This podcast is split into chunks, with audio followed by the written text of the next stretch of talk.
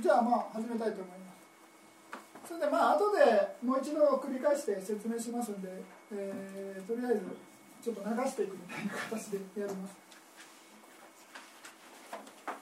今説明したのは無名という縁から行が生じ行という縁から式が生じる。でまでやったわけですね。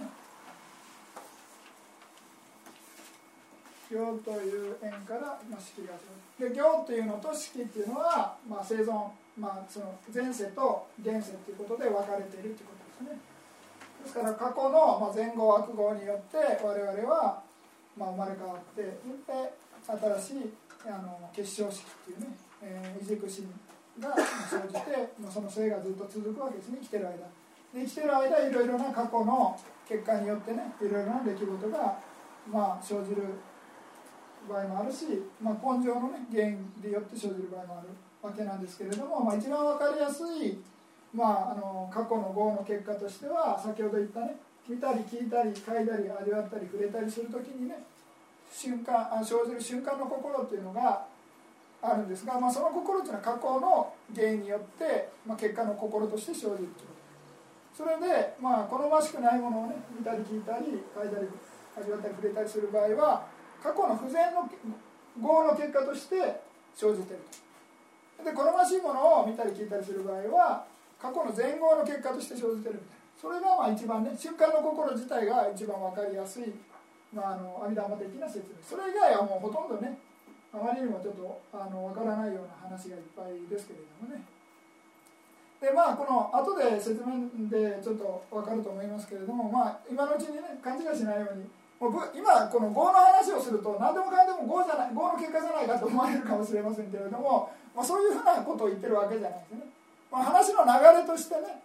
えー、こうやって説明してるだけで、えー、仏教の教えっていうのはねえー、まあ後で説明しようともまあ今説明した方がいいですね。あの えっとあの一つの原因から一つの結果が生じるみたいな感じで言うっていうことは邪険だみたいなこと言うんです、まあ、これは非常にで今は今今の説明がそうじゃないかって話で思うかもしれませんけれどもこれは代表として挙げてるんですね。行例えば行によって行が縁となってあららら式。が生じるんですね。式が生じる。でこの行っていう縁によって式が生じるっていうふうな説明でね、まあ、無名によって行が生じ行の,、まあ、行の縁によって式が生じ式の縁によって名式が生じるみたいな感じでずっと一個一個説明してますよね。ですからこの一つの縁原因によって一つの結果が生じるみたいな感じになってますけれどもこれはあの本来は仏教の教えっていうのはいろいろな原因があってまあ、たまたまこういう感じ、まあ、別にこんな数決まってるわけじゃないんですけどあのいろいろな結果が生じるみたいな。いろいろな原因によっていろいろな結果が生じるみたいな感じでその複雑に絡まってるみたいな説明なんですね。ですから単純に例えば何て言うんですかねあなたが、まあ、例えば過去によって過去にね生き物を殺したからまあ今何て言うんですかね今がんになってるんですよみたいな話よく言う人いますけれどもまあ、そういう感じで単純なもんじゃないということですよね。ですから、まあ、例えば病気になる原因として例えばずっとねあのヘビースモーカーでタバコ吸ってたとかね家計ががんになりなりやすい家系だったとかいろいろ原因あるわけですよね。例えばははあの食べ物でねジャンクフードばっかし食べてたとかあとは例えばね今だと放射能とかでねいろいろな被爆してたみたいな話で、まあ、いろいろな原因可能性考えられるわけじゃないですか。その中の一つとして、まあ、仏教ではね過去の前後悪業ということであの業の働きを説明してるわけですね。ですから必ず業一つだけで全て結果が生じてるっていうのは、まあ、邪険だっていうふうにも言います。ですからあくまでもねいろいろなすごい複雑な原因によって複雑な、まあ、結果が生じてるわけ。ですから単純じゃないよっていうのだけ覚えてください。ただ説明して分かりやすいようにこのこのいろいろな原因の中の代表を一つ挙げてるわけです。それでまあいろいろな結果としての代表を挙げてこうやって一つ一つ説明してるだけです。ですからそれだけ勘違いしないようにしてください。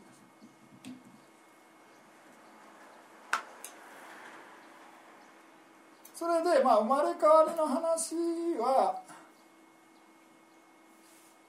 まあまあ、後でやろうか。なんか順番ごちゃごちゃになってて、話が。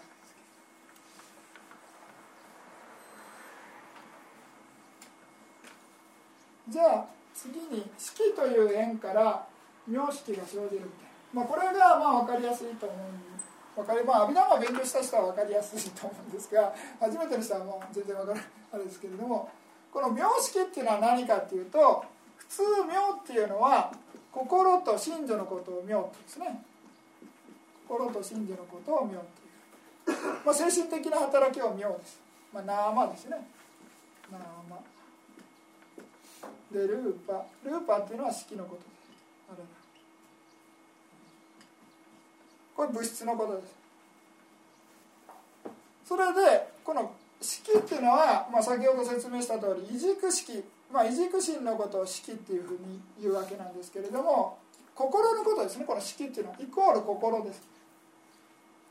ですから式が縁によって名式が生じるっつったら同じことになっちゃうんですね。式が縁によって名式が生じるというふうになるとこの式っていうのは心ですね。ですから名式っていうのもあ名っていうのも真信条っていうふうに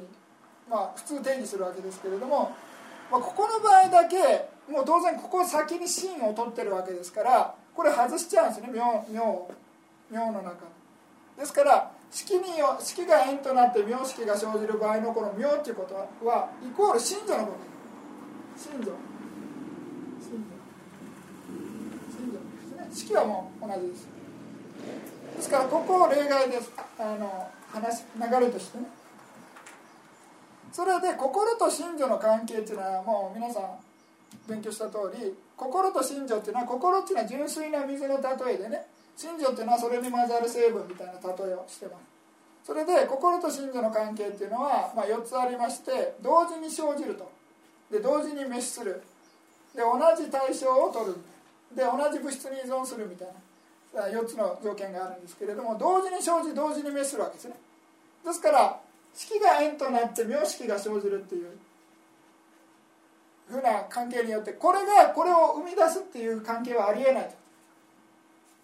わかります？行によって式が生じる場合はこれ生み出すみたいな感じで考えてもいいんですけれども式が円となって名式が生じるっていうのはこれ同時に生じてるんですね。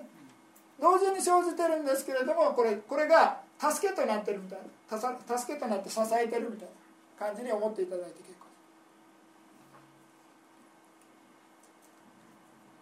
ですから、まあ、ここに書いてる通り、まあ、式が円となる際の式の事象は過去合式つまり死と称される合と相応する式および現在軸式であると。同じくこの際の事象は異軸心と相応する信女でありあ失礼するこの際妙の事象は異軸心と相応する信女であり式の事象は合唱式である。で式っていうのも普通28種類あるんですけれどもこの行が円となって式が生じると。式が円となって名式が生じる場合の式っていうのは全ての式じゃなくて合によって生じる合唱式。行によって生じる式ですよと。合唱式ですよと。まああの覚えてるかどうかわからない。あの物質っていうのは4種類。4つの原因によって生じる。合唱式っていうのと心によって生じるっていう。の合ですね。まず合、えー、心によって生じる。あとはまあ自説とか言ってね。自説あの温度ですよね。暑いとか寒いとかによって起こる生じると。あと磁気消式って言って栄養素です。この4つによって物質が生じるみたいなんですね。ですから業によって生じる物質っていうのはこの生まれた瞬間の心と同時に生じる物質っていうのは業によってできた物質ですよみたいな。その後心によってできた物質とかね。この自節によってできた物質とかあとはまあ食べ物食べ出したら栄養素によってできた物質みたいな感じで他の物質も混ざってくるんですけれども生まれた瞬間の結晶時っていうのは合唱式のみです。合によって生じる物質のみってことですね。ですから式が円となって名式が生じる時の名っていうのは、まあ、異軸心と一緒に生じる真女というようなことですね。あとはまあ式っていうのも28全部じゃなくて、まあ、合によって生じる物質ですよというようなことで、まあ、限定されてるということですね。で結晶式が生じる時この式と相応する妙運とこれはまあここでちょっといろいろ合運で説明してるわけなんですけどね。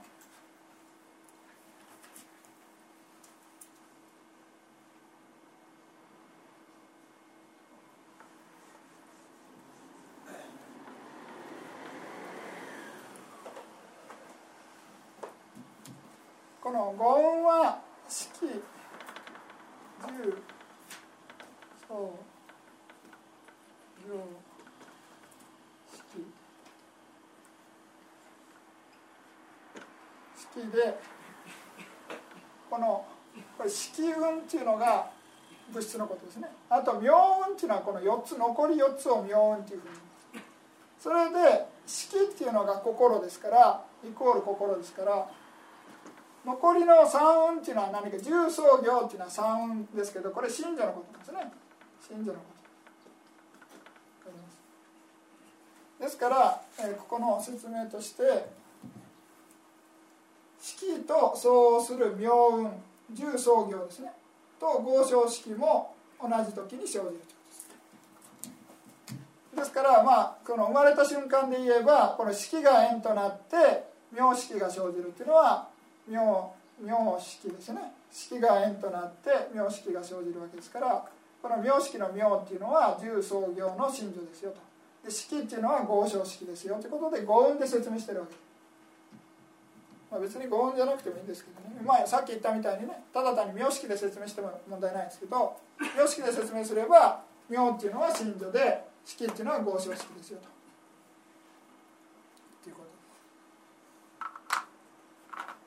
ああまあそっかそっか。あれですね。普通名式って言ったら名って言ったらね新信者に含まれるから分かりやすいようにね語音に説明してんじゃないですかね多分ね。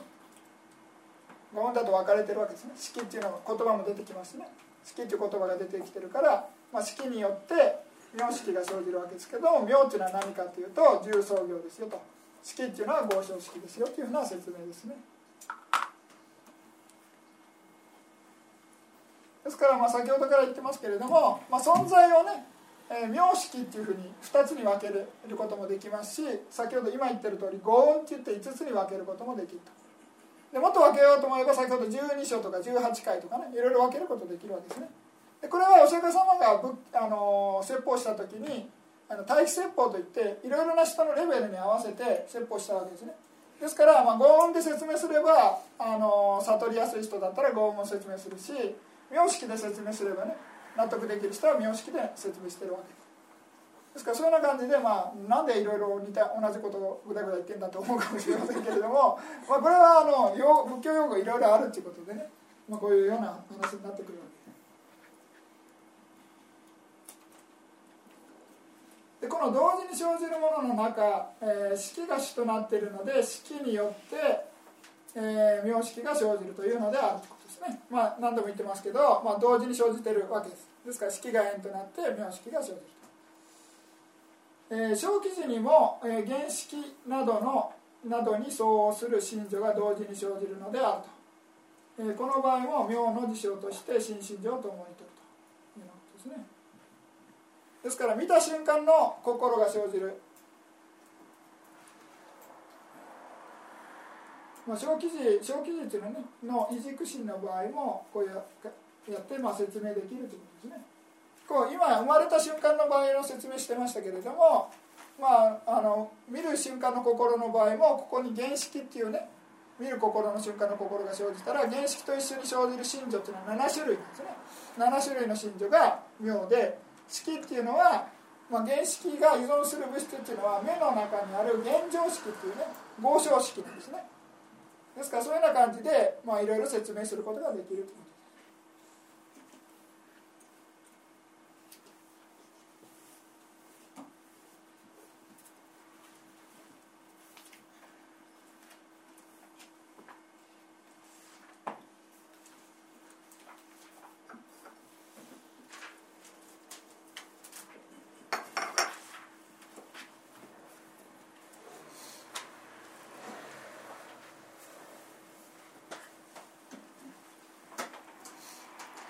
式の事象として円の方から心をすでに取り上げているため縁と縁所症とか混乱しないように妙の事象から心を除いたのであるそうですね。ですから式っていうのは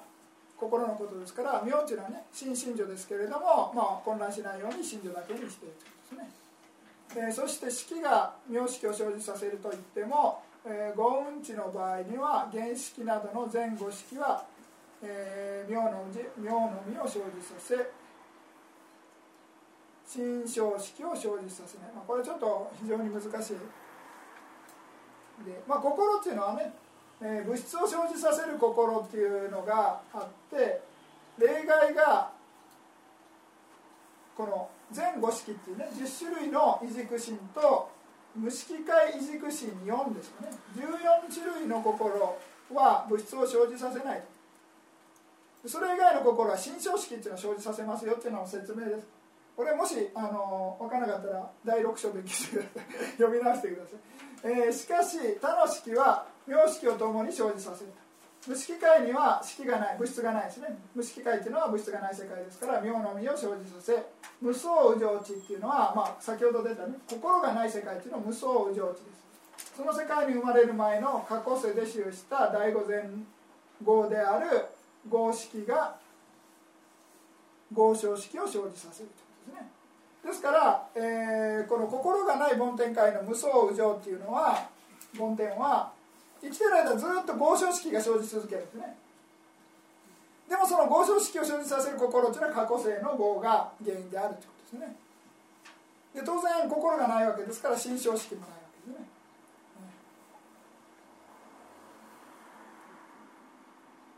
まあ、自節小式ありますね。ですから合唱式自節小式2つですね。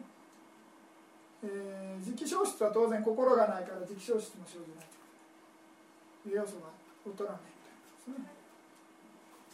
まあ、これちょっと専門的なんでもし分からなかったら、まあ、第6章を見直すみたいな感じですね。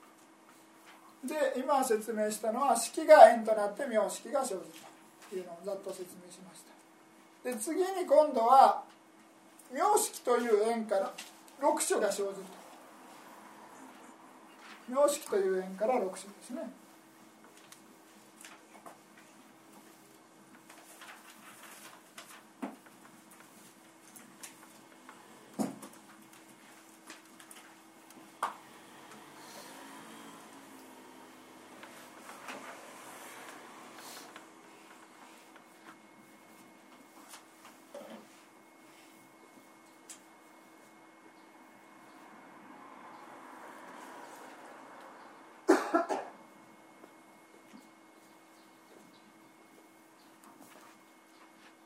6書とはすでに述べた現状式、まあ、現状式っていうのは何かっていうと目の中にあるね。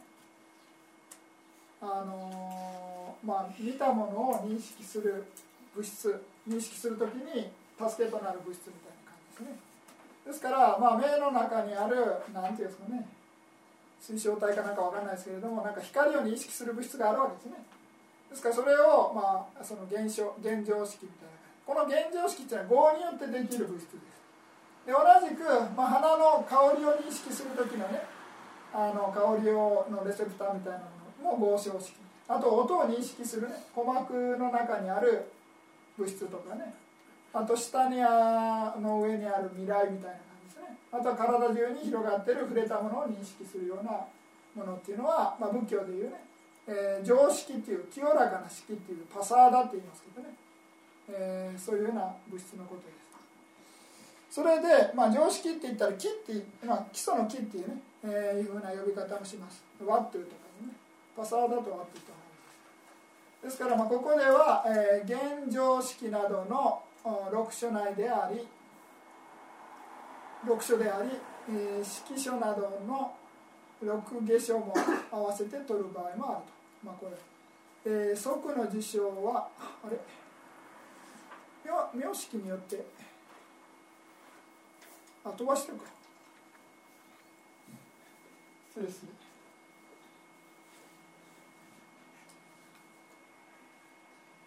名式という円から6章ですよね。飛ばして。世間異軸心と相応する信女として名と合唱式を縁として、えー、現に微絶心の式書5と世間異軸心32の衣装とが生じると。これは何かというと、まあ、物質の認識器官のことを、まあ、先ほど言ったね一つ一つ目とか耳とか鼻とか舌とか体にあるその認識対象ですね。見えるものとか音とか香りとか味とか触れる対象っていうのを認識する物質のことを、まあ、現状式二乗式微乗式絶唱式心情式ということでね、そういうような呼び方があるで色書語って書いてこれは物質のことですよということで5種類ですね。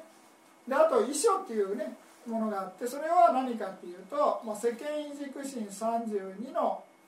遺書っていうふうに、まあ、世間軸心32先ほどちょっと説明しましたけど、まあ、その32種類を遺書だというふうに、まあ、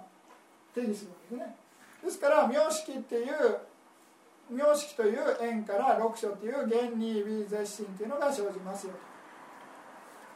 名式が生じるとその中に、えー、合唱式も含まれているから合唱式の中に含まれている元気などの、えー、式書も同時に生じることになる。つまり合唱式が生じれば原式などの式書も必ず生じるのであると。また神書としての名も、えー、遺書にある異軸式に対して苦笑縁などの力で、縁となるように五運地においては名式が六章を生じさせ無式地においては名が遺書のみを生じさせまあ物質がない世界ではね現に微絶心っていうこういうね、えー、認識機関っていうのもないわけですから遺書のみが生じると。あと梵天界においても B 絶心っていうね他のこの3つの感覚器官のあの認識器官もないですですから普通の梵天界ではブッダをね、えー、拝むための目っていうのと法を聞くための耳っていう認識器官が残ってるだけでそれ以外の感覚器官を楽しませるようなね働きとしての、まあ、B 絶心っていうその認識器官の物質自体もないんですね。ですからそういうのはあの無色界においては物質全部ないからこれ5つとも丸ごとないと。それで、まあ、名式という縁から六書が生じると。それでまあ六書が生じるっていうのも、まあ、時間がかかりますよね。ですから生まれた瞬間に六書っていうのはまあ当然ねあの人間においてはあないわけですね。まあ一緒ぐらいだったらありますけれどもこのまだお腹の中でね精子と卵子が結合して分裂していって、まあ、ある程度の時間経ったらいろいろ目とか耳とか鼻とかねそういうものが出てくるわけですね。ですからその瞬間、えー、式によって、えー、名式が生じるという、まあ、式が縁となって名式が生じると。ていうようなことで名式という縁から六書が生じるというふうになった時も今度はちょっと時間がかかる場合もあるあとはあの翼界の天とか梵天界の場合は化粧とか言ってねあの瞬間にもう出来上がった体で生まれ変わるみたいな感じですね。人間だと例えばお腹のねお母さんのお腹の中でどんどん大きくなるわけですね。まあ、鳥とかだとね、まあ、一旦卵になって卵がまた孵化するみたいな話ですね。あとまあそういう感じでいろいろその生命によっては生まれ方が違うわけですけれどもその翼界の天とか梵天界とかねそういう世界はいきなりボンと人間の人間というかね大人の格好とかで生まれてくるみたいな感じ。ですからそういう場合は生まれた瞬間にね名式と縁名式という縁から六種が生じるということで、まあ、いっぺんにね揃ってる場合もありますけど人間の場合だと、まあ、だ徐々にね育っていくんで名式という縁から六者が生じるの場合も、まあ、全部がいきなりあるわけじゃないということですね。それで、まあ、六書という縁から即っていうのが生じるということですね。まあ、感覚器官、まあ、原理類絶心という、まあ、感覚器官があるんで、まあ、その縁感覚器官と認識対象がと、まあ、意識ですよねが、まあ、生じまあ、触れることが揃うとこの即っていうものが生じるみたいな感じですね。えー、6書とすでに述べた現状式なのでの6内書であり、えー、式書などの6下書も合わせる場合もあると。即の事象は世間移軸心32に相応する信条である即信条である。この即は6内書においてえー、原則二則微則月則新則異則の6種となる。この中現状式、元気に壊死する式を原式と原則という。つまり、えー、原式に相応する原心女である。あ失礼し即心女である。原則は、えー、原書がなければ生じることはできない。EB 絶心書において原 B 原 B 2B 絶心則などの生じるのも同様である。というようなことですね。話がちょっとわけわかんないから 四季。四方。こう。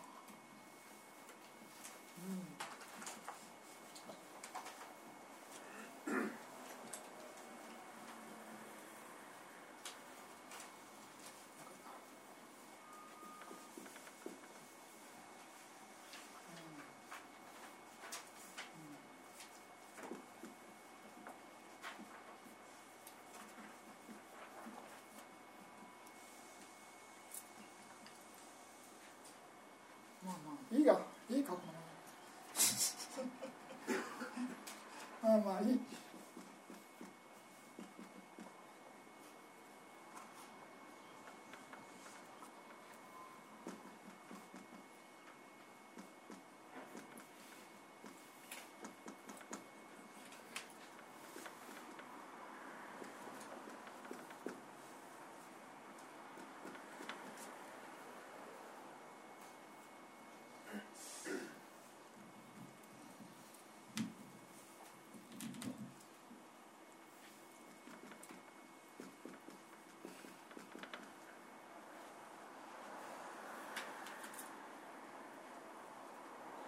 この、まあ、例えば現状式っていうね目っていう認識器官がしっかり揃ってて、まあ、見る対象ですよね、まあ、なんか見る対象があるとします。あの壁でもいいしホワイトボードでもいいし、まあ、ホワイトボードにします。ホワイトボードがあって目がまあしっかり機能しててそれでまあちゃんとした光があってね遮るものがなくて見る心がねあればその3つの条件が揃えばその則っていうね原則っていうのが生じるみたいな感じですね。ですからまあ原式っていうのが生じれば当然原式の中に原式の中に原式の中にまあ当然真女っていうのが入ってるわけですからあ原則っていうのがあるみたいですね。原則。ですからまあそのこの物質と物質が触れるだけでは当然ね、あの何も生じないんですけれどもまあ話の例えとしてはマッチをねマッチの箱とマッチ棒があってこうやってすると火がつきますよね。ですからそういうような例えでこの見る対象とまああのまあ、どっちが町か町もか知らないですけれども それ火つけたら心っていうのが火つくみたいな感じね。でもまあそれは例えであって、まあ、当然心がなかったら当然ね物質があったとしても見る心なんか生じるわけじゃないです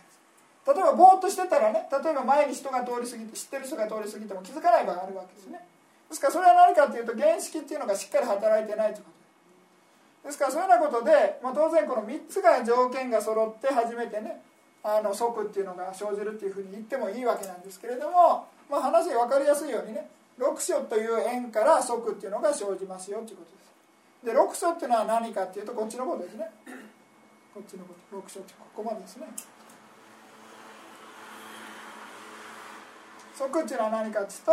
まあ同じく同じ名前使ってね現状式っていうのが、まあ、原則になって二乗式っていうのが、えー微足とか二足微足絶足新新足微足みたいな感じ。ですから皆さんのテキストにねにもあここにも書いてますね。原則二足あの二足で猛足になって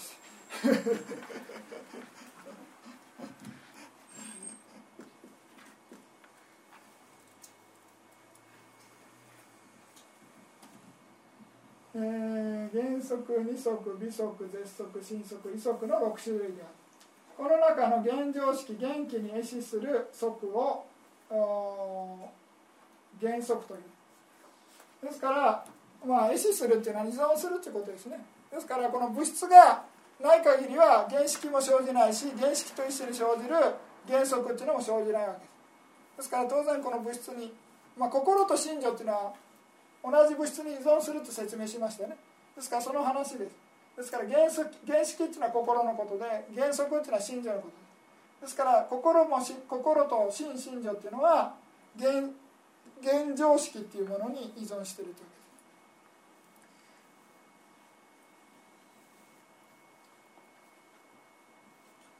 というで次に、えー、午前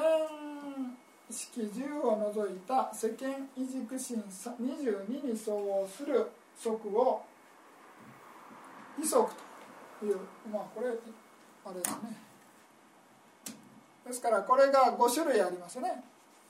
あ失礼失礼。まあこの儀式原式から失礼。すね原則ですね。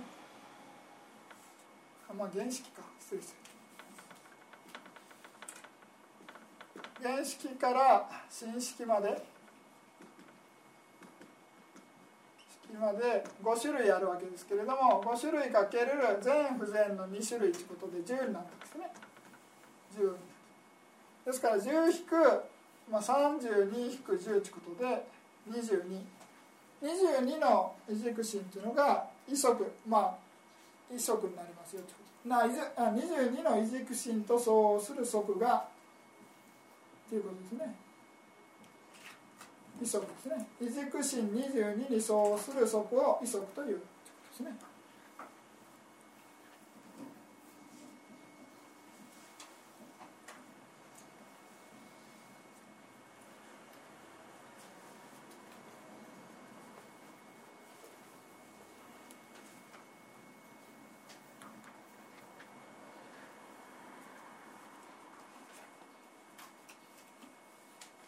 遺則も遺書がなければ生じることができない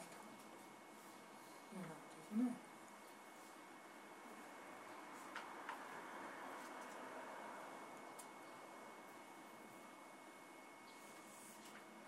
で遺書っていうのはね、えー、ここではじくまあ普通遺書っていうのはその、まあ、例えば生まれ変わりでねその、まあ、右分身のことを遺書っていうふうに言うのがまあ普通なんですね。で右分身というのは何かというと先ほど挙げた19種類の生まれ変わりの瞬間のね異軸心のことをのどれか一つ。ですからその心がまあ一緒になるみたいな感じですね。いうふうに思ってもらえればいいです。ですからまあこれ心の流れの説明とかねしないといまいちピンとこないんですけれども、まあ、そんな感じで、えー、理解してもらえ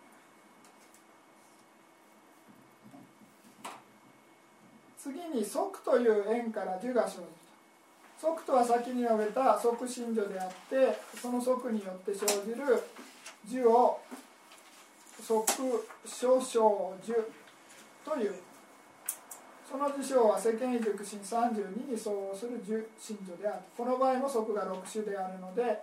樹もそれに応じて、えー、原則諸生樹二足諸生樹微足諸生樹みたいな感じでね6種類となるつまりそ、えー、接触がなければ感受作用も生じないのであるというわけですね。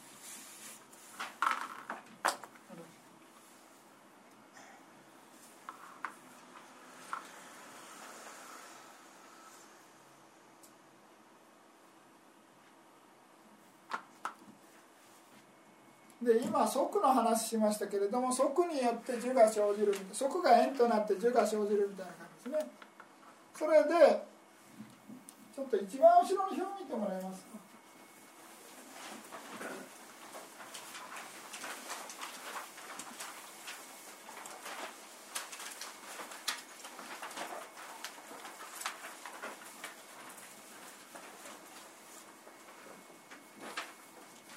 一番後ろの表のここを見てもらえるといいんですけれども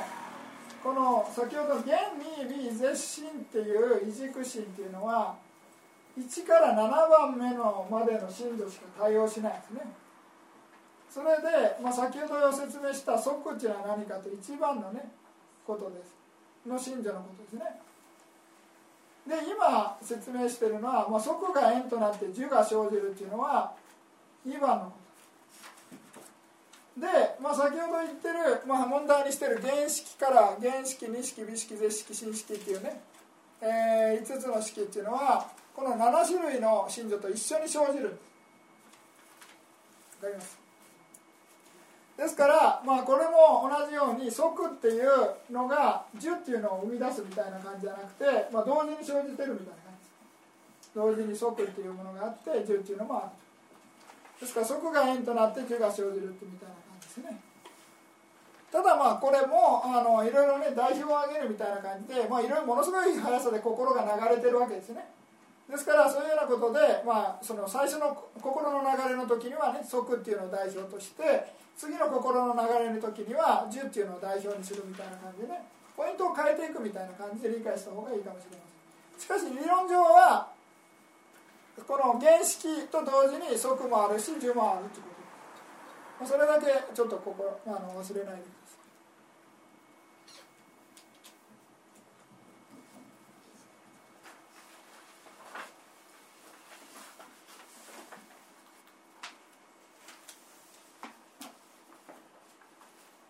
い。で樹という縁から割愛が生じる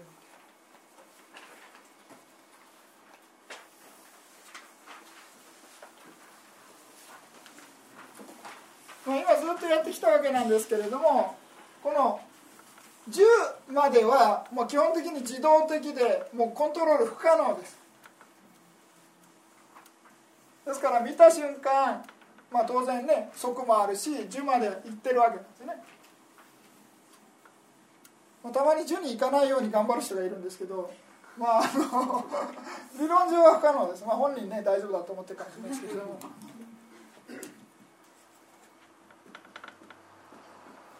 が円となって割愛が生じるみたいなですね。まあまあ。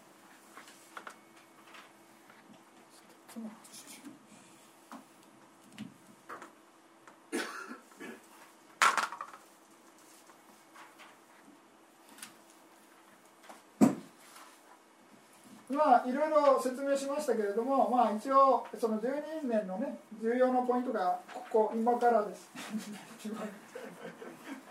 ここだけちょっとちょっとあの目覚まして聞いてください。まあ、あの即っていうのはねそこまであの触れるとこまで自動的に行ってあ、まあ、10までは自動的に行くって言いましたよね。ですから自動的に行った時に、まあ、好ましい感覚が生じれば割愛が生じるということ。でもし好ましくない感覚が生じて知ればそのかあの好ましくない感覚から離れて好ましい感覚に行きたいというまた別な割愛が生じるみたいな感じですね。ですからまあ何しろ感覚が生じると、まあ、それに対応して、まあ、割愛が生じるみたいなですね、えー、現状原則諸生樹を縁として式愛が生じえー、同じく他のに即素生樹などを縁として障害などが生じるということですね。ですから、まあ、感覚だから見見るものに対して好ましい感覚が生じたら見る対象に対して割愛欲が生じるわけですね。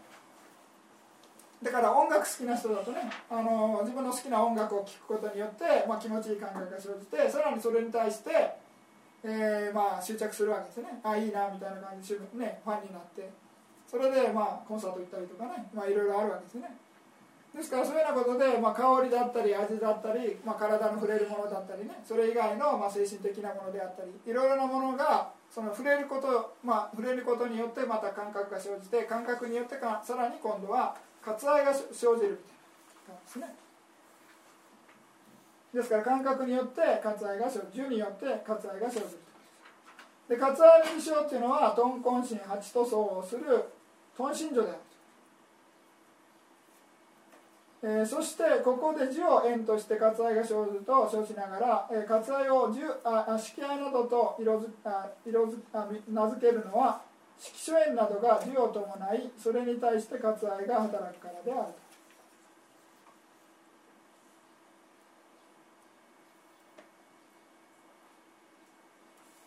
例えば色愛の場合色色書縁を貪るのはその色書縁が落樹を伴っているからであるこの落樹に対して割愛が働くのである、えー、九樹に対してもその苦から逃れて他の樹を得ようとして、えー、貪り、社寺に対してもその社寺を貪る割愛が働くのであると。障害についても同様である、まあ、社の感覚に関してはあまり分かりづらいかもしれませんけれども社っていうのは、まあ、あのどちらかといえばね落ち着いた感じでその執着の心が生じやすいみたいな感じですね。ですから、まあ、怒りの場合はねそこから逃れたいみたいな感じになるわけですけれども社っていうのも、まあ、執着の対象になるということですね。ですからこのこのあの楽な感覚だと執着が起こりやすいっていうのは分かりやすいですね。ですからその楽と空と、まあ、社っていうのは不空不楽というね表現もありますけれども、まあ、楽でもなく苦でもないような、ね、感覚を社というわけですけれどもそういうような感覚でも、えー、そういうねあの状態も貪る割愛が働くと。ですからそういうようなことで、まあ、いろいろな感覚ですね。見たり聞いたり嗅いだり触れたり味わったり、ね、まあいろいろな接触によってそういうような感覚がいろいろな感覚が生じてその感覚によって、まあ、さらにそれを、まあ、割愛するね欲が生じると。ですからこの瞑想するのは何かというとそのかつあの感覚から割愛が生じないように瞑想を実践していくわけなんですね。ですからその我々感覚生じるのはしょうがしょうがないんでね。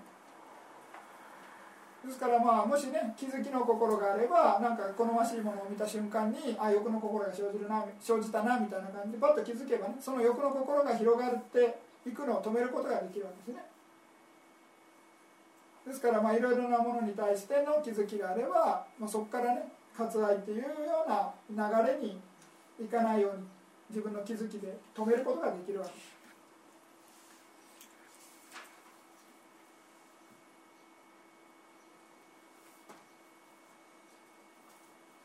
まあ、これも後でちょっとまた詳しく説明しますそれで割愛という縁から、まあ、個室が生じるみたいな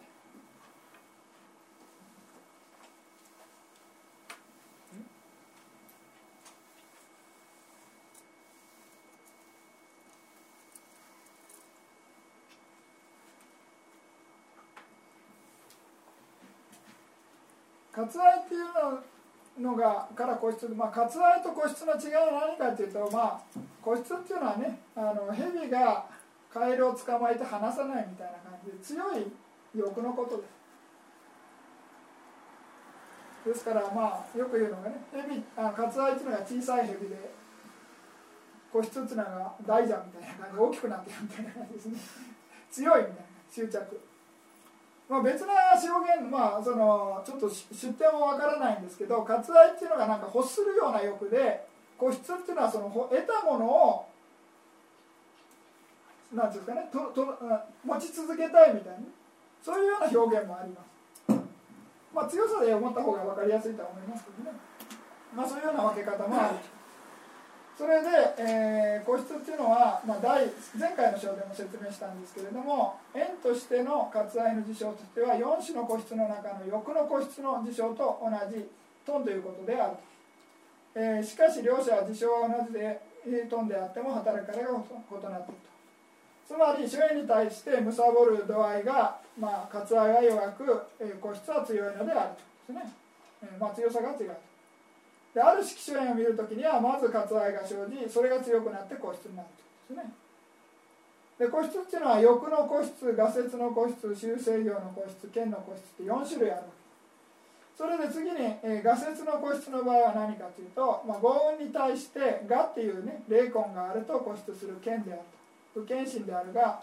そもそもこの不献心が生じるには自分に対する割愛のためであるからこの割愛から不献心と個室が生じると言われるのであるまあこの画説っていうのはねあのまあそういう不献心っていうのは魂みたいなのをねそういうあったっていうね、えー、我を信じるような、まあ、邪見のことを画説の個室です。それで修正業の個室っていうのは、まあ、先ほどねちょっと出ましたけど犬とかね、えー、牛とかそういうようなあの苦行をすることによって、まあ、借金をね借金じゃないや悪語を借金を返すみたいな感じで早く返すみたいな感じですねあの苦しんでですからそうすれば悟ることができるみたいなですからまあ発祥度を伴わないようなまあその意味のない実践をやることっていうのがねによって悟りに導くみたいなあの見方っていうのは邪見を修正業の個室っていうふうに言いますで次に剣の個室っていうのはまあその以外ですね。全ての個室のあの邪見のことです。ですから邪見これこの3つとも全部邪見なんですね。この画説も修正業も剣もあの邪見のことなんですけれども、えー、これもう代表を2つ挙げてますんでそれ以外全ての剣の個室っていうふうに言います。ですからまあ自称っていうね、まあ、信条とかで言えば一番上の欲の個室っていうのが飛んでこの画説修正業剣の個室っていうのは剣の剣信条ということですね。ですからまあまあいろいろ説明しましたけれどもまあじゃ割愛というね普通の欲からさらに強い欲に広がっていくとか強くなっていくということです。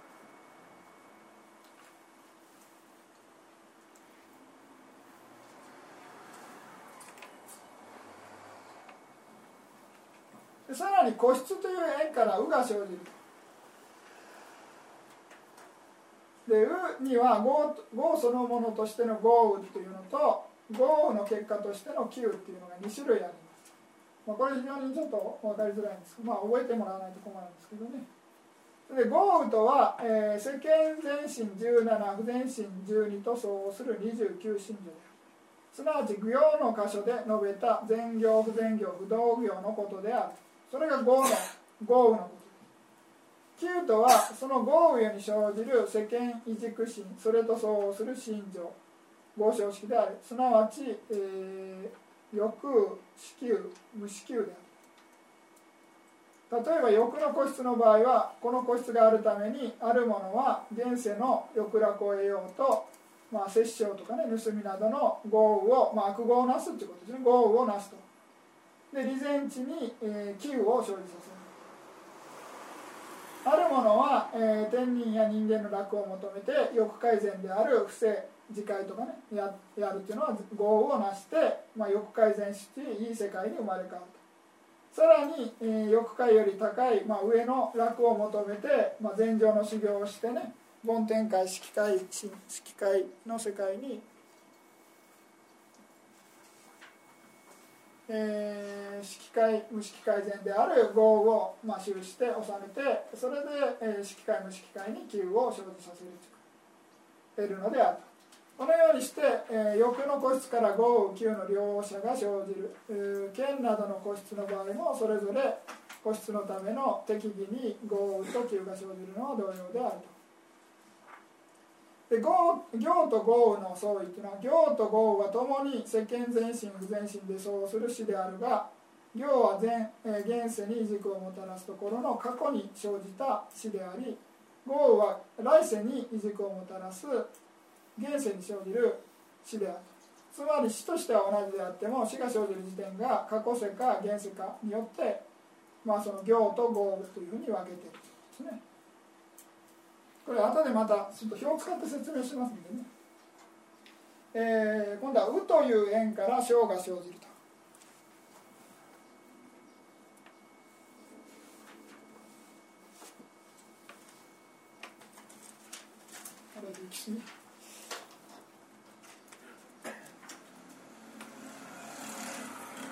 この場合、えー、豪雨をのみ、えー、うという円からえー、小小失礼失礼この先ほどね、えー、その個室という円から、えー、何ですか「う」が生じるですね。ということで説明して2種類「う」があると、ね、豪雨と「球」って説明します。で「う」という円から「小」が生じる場合の「う」っていうのは豪雨のみっていうふうに限定しないと意味がねちょっとずれてくる。9だと、まあ、9っていうと、まあ、小って同じみたいになっちゃうんですね。ですから、まあ、5のみを意味し小とは3回の、えー、各における結晶の刹那に生じる、まあ、世間異軸心と合唱式とである。例えば人間に結晶する場合結晶心として第一軸心第一。それと相応する心情および、えー、合唱樹3などその「う」における最初の名式運が小であると。3回の地における場合も、他の地における場合も同じである。つまり、えー、ショートは、えー、業とその異軸の関係に他ならない。感じですね、まあ、これちょっと後で表を使って説明した方が分かりやすいんでね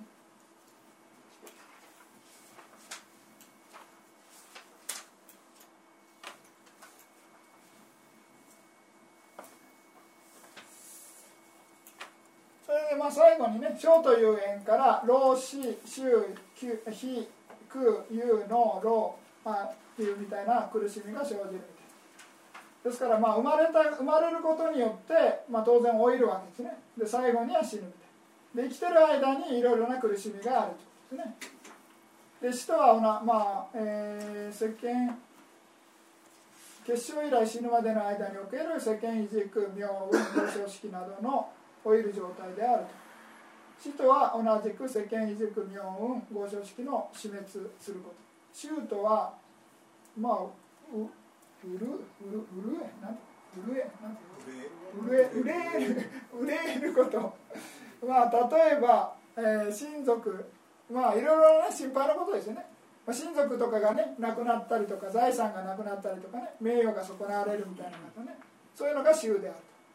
でその事象っていうのは、まあ、真意相応心怒りの心と相応する優柔まあ優柔って憂いの感覚のことです。人は比丘のことである、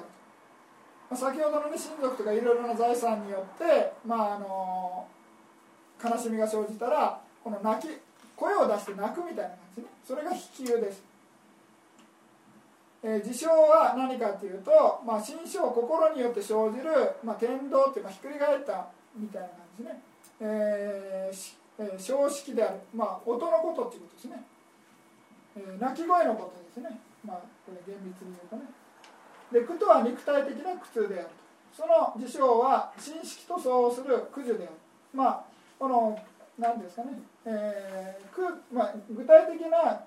苦樹っていうのは何かというと、まあ、神式としか対応しないわけですね。ですからそういうようなことで、まあ、神式と相応する苦樹である。言うとは、まあ、親族財産名誉などを失うこ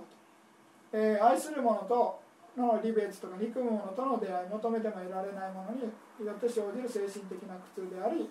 その事象は真意相心と相応する有事である。まあ基本的に呼び方いろいろあるってことですね。同じことですね。ノートは、えー、非周よりさらに激しい苦悩でありその事象は真意相応心と相応する真意でこれはまあ信女のことですね。怒りの信女のこと。それで、まあ、最後のね「の」っていうのだけは説明しやすいんですね。まあこのまあまあ老子まあなんですか憂い憂いですね。で、まあ、悲しみとか苦しみとかね。これもこの感覚ですね。憂いの感覚。それで「の」っていうのは何かっていうとまあもう悲しくてね最初は泣き叫んでるわけですね。でそのうちもう泣くのを通り越してもう声も出なくなったぐらいショックを受けてる状態。それが脳です。それで例えとしてはその油の例えなんですね。天ぷらかなんかやってて油が まあまあ天ぷらだと多すぎかもしれないですけど あのフライパンかなんかで油が最初あったらなんかゴムゴム落としてるわけですね。沸騰してて油の音が。でそのうち、あの燃えあの熱がどんどんどんどんあの高くなってくると、まあ、油が蒸発してね何もなくてそれで焦げてしまう、まあ、フライパン焦げるみたいな感じですね。ですから最初のうちは悲しみによって音が出てるみたいな泣いてるわけです。その油が沸騰してるみたいな。それは泣いてる状態ですね。でそれはもうどんどん通り越しても火が強くなってくるともう泣くのもやめたってそのもうそれ以上もっと強い悲しみとかね苦しみの状態っていうのはあの脳の状態であるということですね。ですからもう非常に、えー、苦しい状態みたいな感じでショックを受けてる状態。ですからまあいろいろなね、えー、まあ生きてる限りは、まあ、老いとか死とか、まあ、その老いて死ぬわけですね。でその間にまあいろいろな悩み苦しみっていうのがあるということです。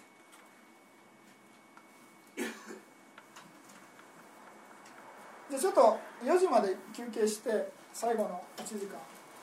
りたいと思います。